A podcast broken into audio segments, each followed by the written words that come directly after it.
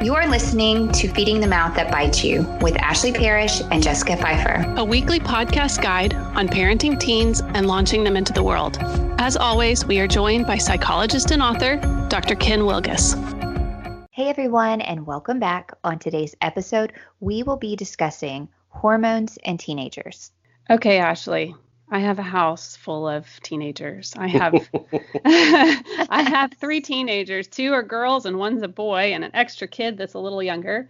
Mm-hmm. So there are a lot of dramatic outbursts in my house and I would love to say that there is something wrong with these people because some of it doesn't seem natural.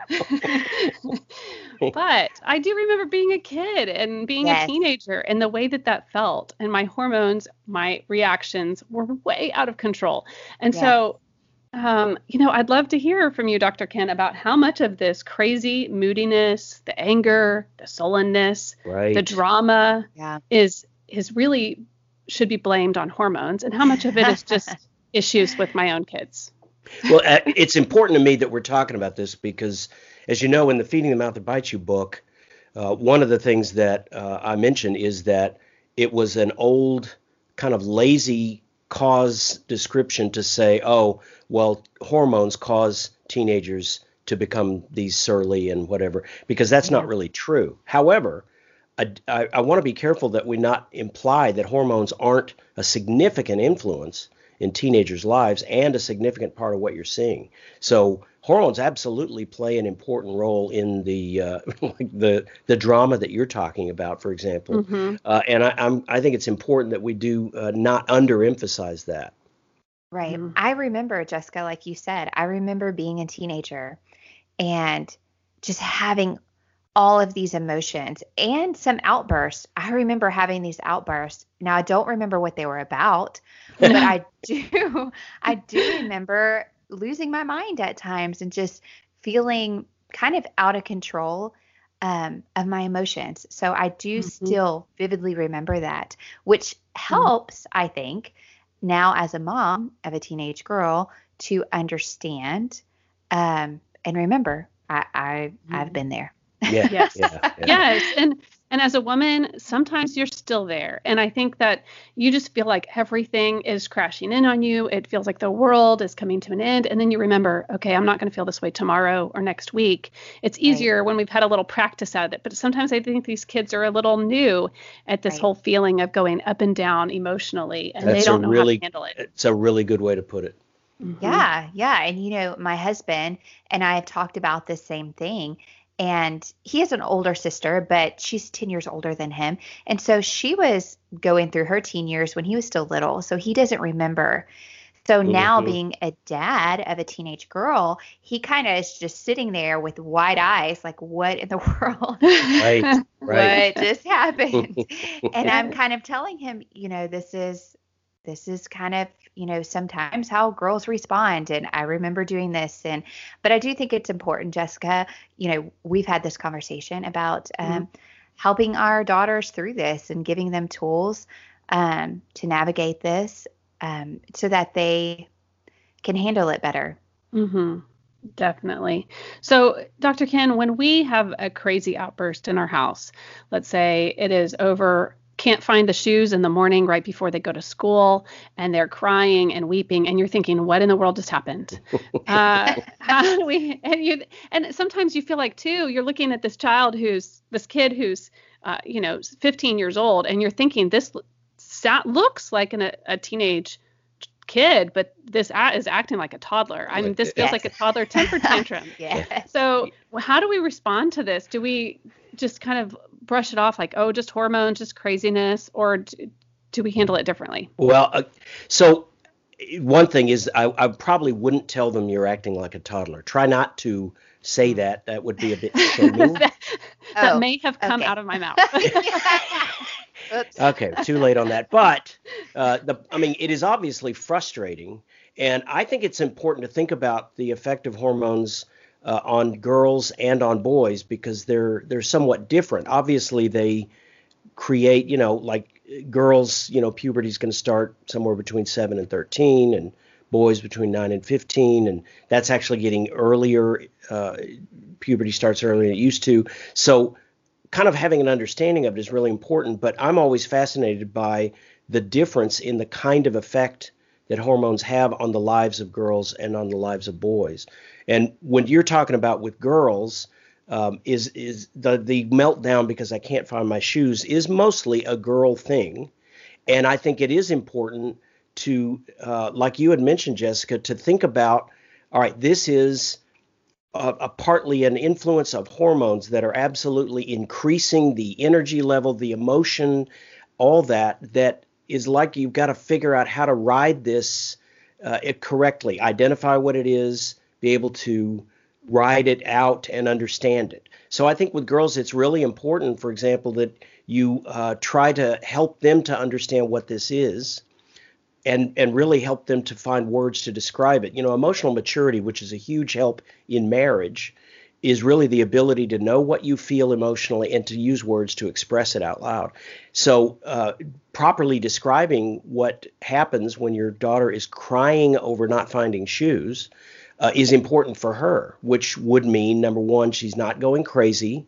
Uh, I, I, you know, I work with marriages a lot too, and man, as you might guess, when a husband uh, describes that, well, yeah, but you know, that's when my wife was on her period, so, and he begins to imply that uh, a menstrual cycle causes her to go crazy once a month.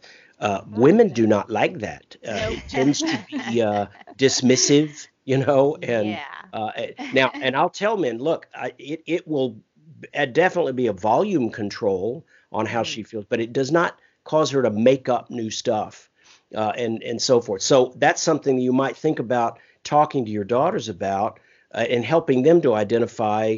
Um, because she, she'll be embarrassed about it later. I mean, they, they know this is kind of silly, but being able to try to start your communication and talking to them, mother to daughter, about, you know, yesterday was a tough day for you. And uh, have you started your period? Aren't you close? And kind of helping her to know that uh, this this is the influence that these hormones are having on me, but help her to balance between uh, really fearing that this is going to be completely dismissed. You'll notice that girls and boys don't like hearing. You can't sit down and talk with your son about, you know, let's talk about testosterone. Ooh, they don't want to talk about this. so it's it's a it's finding the balance between understanding the effect that these that my moods are having, that the hormones are having, uh, a balance between. I'm not saying that it makes you crazy but also uh, this is not really a good time for you to be making major decisions because of the influence this is having over you. And that's a tough balance to teach them to take it seriously, but to not either be overly defensive or um, you know take it almost too too far. I do remember feeling so awkward at times. Mm-hmm. You know, your bodies are going through so much change, but just emotionally just weird. I just felt so strange in my body and in my in my mental state too because I would have these feelings about these intense feelings maybe that right. I had never had intense feelings about before. So I just remember that really awkwardness. Mm-hmm. How can we talk to our teenagers about that without making it an awkward conversation? Well, I think starting with what you just said, I mean, if if you are following the planned emancipation, for example, and you're you're addressing what is most commonly a communication problem of control, mm-hmm. so that you're not a mom that's coming in and your daughter is thinking, oh great, she's gonna lecture me or I'm in trouble or whatever, then I think what you just said is important in if you can bring up, look, I remember what happened with me when I was going through this, and I'm wondering if that's similar to you. Now you have to be careful in talking to your kids. You teenagers do not like to hear parents say basically, "I know everything you're going through, and let me explain." That's not a kind of a bonding thing, but but sharing appropriately about what you do remember in your own life, and then really asking, "Is that does that fit with what you're kind of were telling me yesterday?" Those kind of things I think help, so you can use your own background. Uh, but it's also important to appreciate what's happening. You know, um, the music in your life, for example, you will there's these certain years that establish what they call the soundtrack of your life. And there's, you know, certain songs during adolescence and early adulthood that will pretty much stay with you the rest of your life. You know, I'm now like 60s and uh, and and at my age, there's no new music that's really uh, attaching to what I feel. Uh, mm-hmm. but boy, in adolescence, the, it, it's one example of how those rush of emotions uh, can really attach you to a, a, lot of things in your life, music and so forth, and trying to kind of understand them. And I think it's important to really embrace all of this by telling your teenagers this is part of that whole adult thing we were telling you.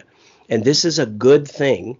I know the yesterday was tough for you, but man, this is cool. You are listen, you're beginning to be a woman or you're beginning to be a man. I think it's really important to help uh, teenagers to hear from you uh, rather than kind of fear, like what is wrong with you. I think it mm-hmm. needs to be talked about. Like, uh, yeah, this this is going to be a bit of a wild ride, but this is part of the whole reason that we're treating you differently because you're no longer a child. Look what's happening here. This is great. Mm-hmm. And girls really need to hear that. Yeah. Yes. And their bodies are changing so quickly. It feels like overnight you know, you have to start buying different clothes. You have to yes. start thinking about modesty in a different way.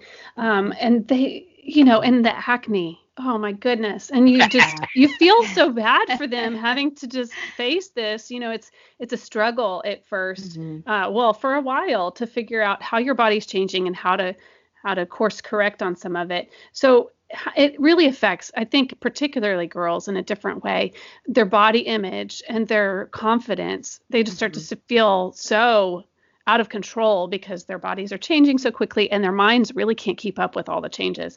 So how do we encourage and support our daughters when they're started starting to feel so insecure about acne or insecure about their curves?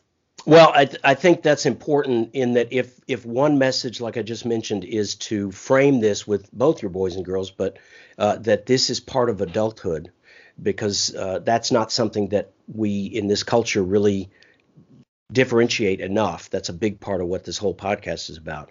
The other message that I think isn't talked about enough in our culture that you really want to talk about is this is part of womanness and being a woman. And then when we talk about boys, it's part of being a man.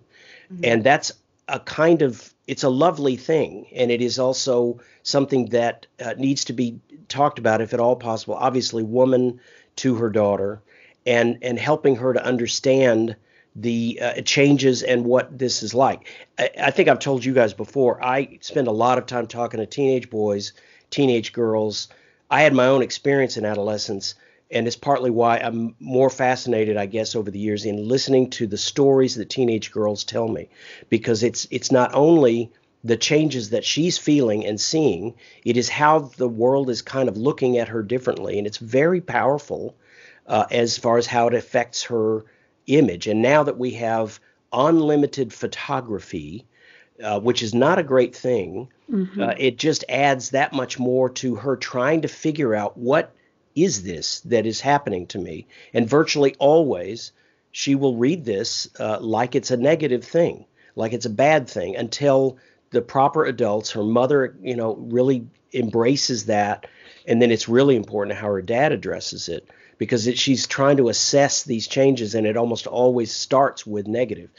Uh, and so you can both help uh, with the fear. Your teenager will come out with one tiny dot on their face and just not want to go to school because I, you know, look at me, I look horrible, uh, and and you try to be rational that no, no, no one's going to notice that, uh, and that doesn't really do a lot. So taking that kind of moment and addressing that, uh, I know that feels like that's every, what everyone's going to look like. Is that what you're telling me? Look, they're only going to see that. Yeah, I totally get that. I'm so sorry. It's really rough.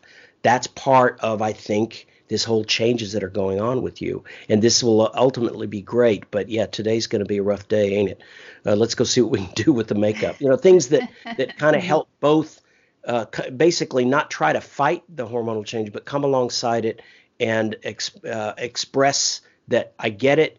This is a great thing because it's both being an adult, but it's also being a woman, and uh, this is uh, an important part of what's happening to you, and it's a positive thing.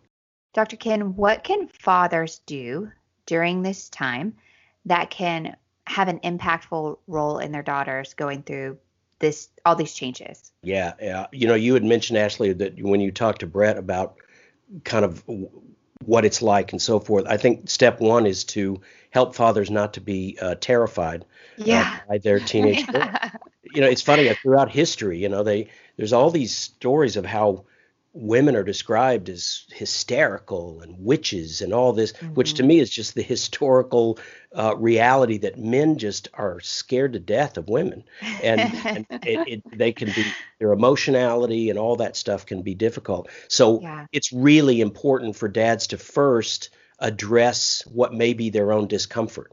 Uh, we talked before, I think, about it's important for him to address what may be his overcautiousness because now that she, as her body looks more and more like a woman, I do not want to uh, be inappropriate with her, which can sometimes come out accidentally like a bit of a, a hands off and repulsion, which makes her feel worse. So it's important for him to address that within himself so he can still be appropriately affectionate with her.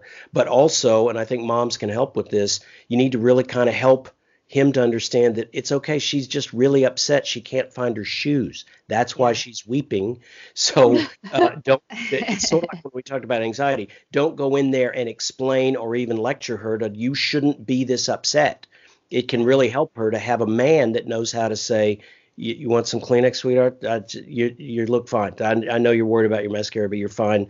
Really sorry." And just be there with her so that she doesn't have to feel over, overly ashamed of her own emotion, uh, so that she can just kind of ride through it. And a, a father can have a huge role in that, but that really kind of depends on him getting past his own being terrified of his daughter's Yeah. emotionality. I remember my daughter, my oldest, I'd never had a girl before, and I think it was fifth grade, might have been before fifth grade, sitting at dinner talking about a friend and began weeping. And I was like, what are we doing? here? What is going on here? It's, so it's not just what's happening to the girls; it's also the tendency for men to really have a confusion uh, or you know being kind of freaked out by it. Mhm. That's good to hear from an expert because sometimes I'm staring and I'm thinking, what is going on here? Why did I miss the memo? But you're the expert and it happened to you too. So Absolutely. Yeah. did. And, you know, I think it's just wise to take inventory. You know, we are so quick to take inventory of ourselves, but to also take inventory of our teenage daughters and what they're going through. You know, as we talk about husbands and fathers, Brett is amazing with me. Just a few weeks ago, I was watching Fixer Upper and I was crying over an episode of Fixer Upper. is wrong with you? I know. I know. And he does these sweet little things and he learned it from his daddy where he every time he goes to the grocery store, he buys me this little pack, this individual pack of brownies. And he will get three or four of them at a time and he stores them in the pantry, This hidden away from the kids. Ninja. Right. Yes. Right? Like he's genius. But it's just so different seeing our daughter going through these same things as she prepares to become a woman. Um that you know that this is the start of something and so to not be so freaked out and so bewildered by it, but to recognize what it actually is. And you know, he can use similar techniques then with teenage daughters. That Mhm. you know, whatever her thing is, uh, you know, just having a man that can sit down and not explain, not try to talk her out of it, but just go, "Here, I got this for you," and just sit next to her Yeah. teaches her to not invalidate what she feels, but to also know how to ride through it and recognize uh, where she is sort of on this roller coaster, which is really difficult. Uh, Yeah. And and girls need to learn it because they have to explain it later to an overly freaked out man because men Yeah. are terrible at this. So I think that's a great example. Yes. So I know that there are a lot of uh, cases that I've heard of that um, some sort of mental illness, whether it be depression or schizophrenia, might have an onset at uh, teenage years. How much is that affected by hormones? And should we blame hormones when our teenager is, say, depressed? Yeah, you know, I think again that goes back to I think one of our earlier messages.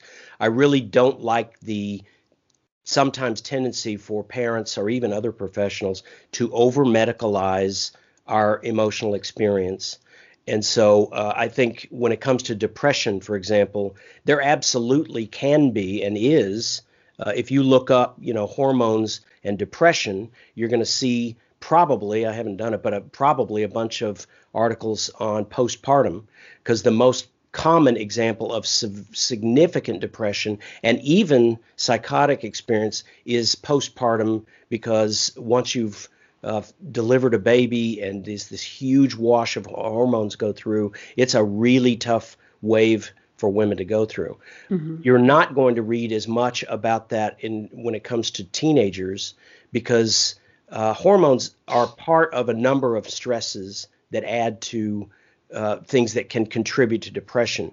As far as I know, there's not a direct link of if a teenager has too much of X hormone, that always causes clinical depression. It's not a direct link, but it is absolutely one of the things that can contribute to depression. I just think it's important to not give hormones too big a role in that, that can sometimes be a, a safety valve for parents to almost uh, kind of tell themselves that it's not my fault, there's something medical here. Well, it's not your fault anyway, but you don't have to over medicalize the potential of depression. There's no question that hormones have a contributory factor, but I would not overplay the role of that as a direct cause. Okay, so I know when my kids became teenagers, suddenly they started sleeping at weird times. I hmm. mean, they would go to bed at two o'clock in the morning and they would sleep till as late as I'd let them, which sometimes is such you know, a healthy pattern. More like yeah. midday than it is morning. so how much is how much is affected? So how much of their sleep is affected by their hormones? Well, in general, the, the hormones that trigger all these physical changes absolutely uh, is part of why teenagers in general need nine or 10 hours. If they were to get the amount that they're needing, it's going to be roughly nine to 10 hours on average because their body is going through all this. Hormones directly can actually make sleep harder. For example, when uh, girls are in their period, it can sometimes be uh, make your sleep cycle uh, weaker and harder to sleep. But the general pattern is why you see teenagers uh, sleeping all the time. It's so funny during the summer. My favorite is if I have a new patient come in and you know he's like 14 and I'm like, dude, it's 9:30 in the morning. And my first question is always, would you be awake now if you weren't here in my office? And they're always, I said, so you're spending the summer getting up at the crack of brunch? Is that what we're doing? they, they always, you know, do that.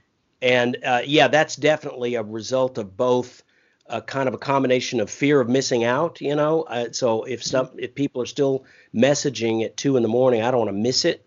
Mm-hmm. Plus this, your body saying, "Dude, we need more sleep than this," and and, and so you get these kind of weird struggles with sleep. That uh, again, if you go back to f- the feeding the mouth that bites you, we talk about how to best avoid over control struggles, but sort of let the effect of their own bad choices appropriately land in their lap so they can learn how to you know kind of adjust this. Dr. Ken, how do hormones affect our daughter's sexual behavior? Well, I think the main thing is that in women, the general relational and emotional and sexual mo- sort of movement is toward closeness and connection. Mm-hmm. And if you definitely combine combine that with a girl who's very uncertain about what's happening in her body at a time that you know virtually all of them just simply so they become prettier and prettier, but they never know that. What they want is connection. They really are going to want affection. They really are can be very physical, and and do um, have interest in sex. But I got to tell you, having talked with girls for years, as you know this, um, it is a, an interest in intimacy, in mm-hmm. connection, and so uh, a girl will. Uh, her hormones and the changes that are happening will definitely uh, create in her a longing to be uh, literally physically held, to be close, uh, that sort of thing. There's definitely sexual interest that comes with that, but for girls, it's it's definitely you want to think about it still in that connectedness. What it doesn't cause is girls to uh, be sexually desirous of a lot of sexual intercourse. Uh, I hate when that comes up in my office. Some kid will tell me, well, she is just kind of a nympho. And I'm like, dude, you know that's not a thing, right? There is no girl that's sitting around going, man, I can't wait to have sexual intercourse with a boy. That is not what she's thinking. Now, a girl will put herself very much in that position because she really wants the connection and the longing. But right. that kind of longing can absolutely be addressed by a very affectionate and caring father. That's really your front line. Uh, mm-hmm. and it helps her to kind of manage what is otherwise, yeah, girls absolutely get uh, more interested sexually, but it's all in that romantic um, uh, desire to be loved and to be connected and affectionate with, with the whole whatever this whole mysterious world of men is she wants to know how, how am i connected to a man? Well i know this is significantly different than what we would say about a boy. So i look forward to next week's conversation where we focus a little more on boys. Thank you for mm-hmm. joining us today. We'll wrap this episode up and carry on next week Thanks for joining us today. Hit the subscribe button so you won't miss an episode.